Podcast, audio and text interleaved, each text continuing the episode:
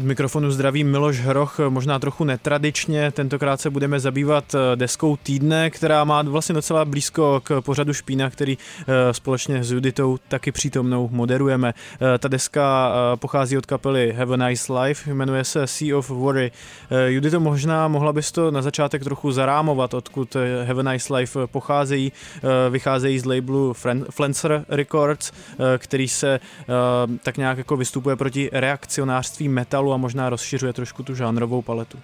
Tak já jsem moc ráda, že si tak uh, hezky nastínil uh, label Flenzer, na kterém od své druhé desky uh, kapela Have a Nice Life vychází. Jedná se původně o duo Tima Masugi a Dana Beretta z Connecticutu.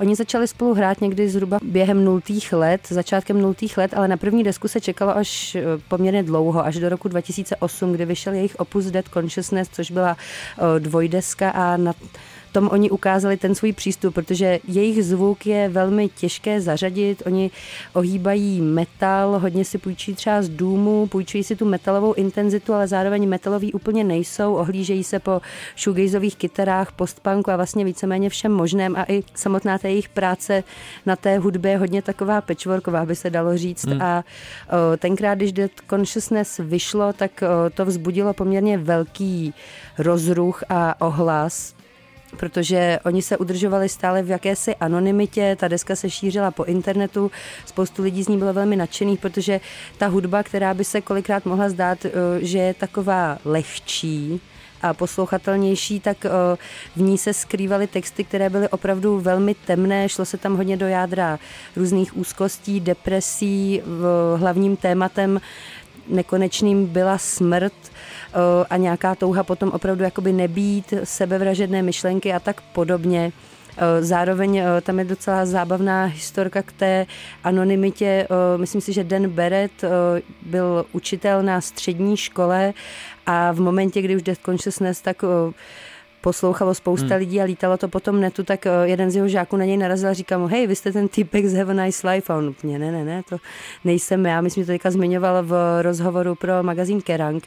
A zároveň taky další věc, která hodně eh, kapelu Have a Nice Life zpřístupnila i dalším lidem, bylo i to, že Lil Peep ve skladbě Shiver, pokud se nemýlím, mm-hmm. tak eh, vysemploval právě kytaru z eh, Have a Nice Life, takže samozřejmě se to opět otevřelo jakoby další, dalším posluchačům, zároveň třeba ta linie mezi Have a Nice Life a Lil Peepem podle mě jistá určitě bude, protože minimálně co do temných témat toho mají oba dva projekty dost společného.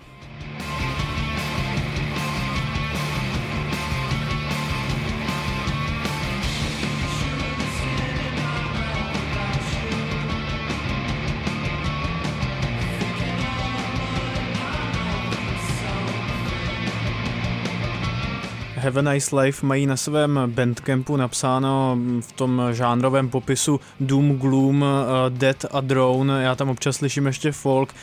Uh, Jaká, jak je na tom ta aktuální deska Sea of Worry? Eh, mění se tam něco? Jak to zní?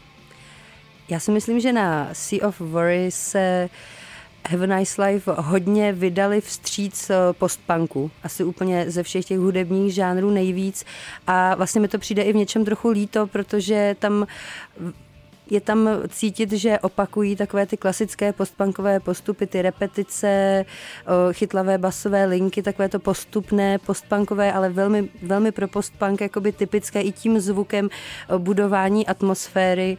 A myslím si, že je to u nich trochu škoda, protože vlastně mě třeba osobně se ta deska líbí, ale, tro, ale uvědomuji si, že jsou tam slabší momenty nebo že to není zas až tak geniální, jako byly třeba ty věci, které vydali předtím. A zároveň možná i to, že ten zvuk je takový v něčem odlehčenější a možná i teda trochu více opisuje. Je to i v tom, že se vlastně proměnila ta tematická rovina toho, o čem oni zpívají. A jakým směrem ještě? Tak eh, pokud jsme se bavili o tom, že předchozí dvě nahrávky byly velmi zaměřené na smrt, umírání i na eh, touhu po vlastní smrti a vlastně pokud se nemýlím, tak Dan Barrett má i vlastní solový projekt, který je opravdu pouze vyspívávání se z toho, že se mu chce umřít.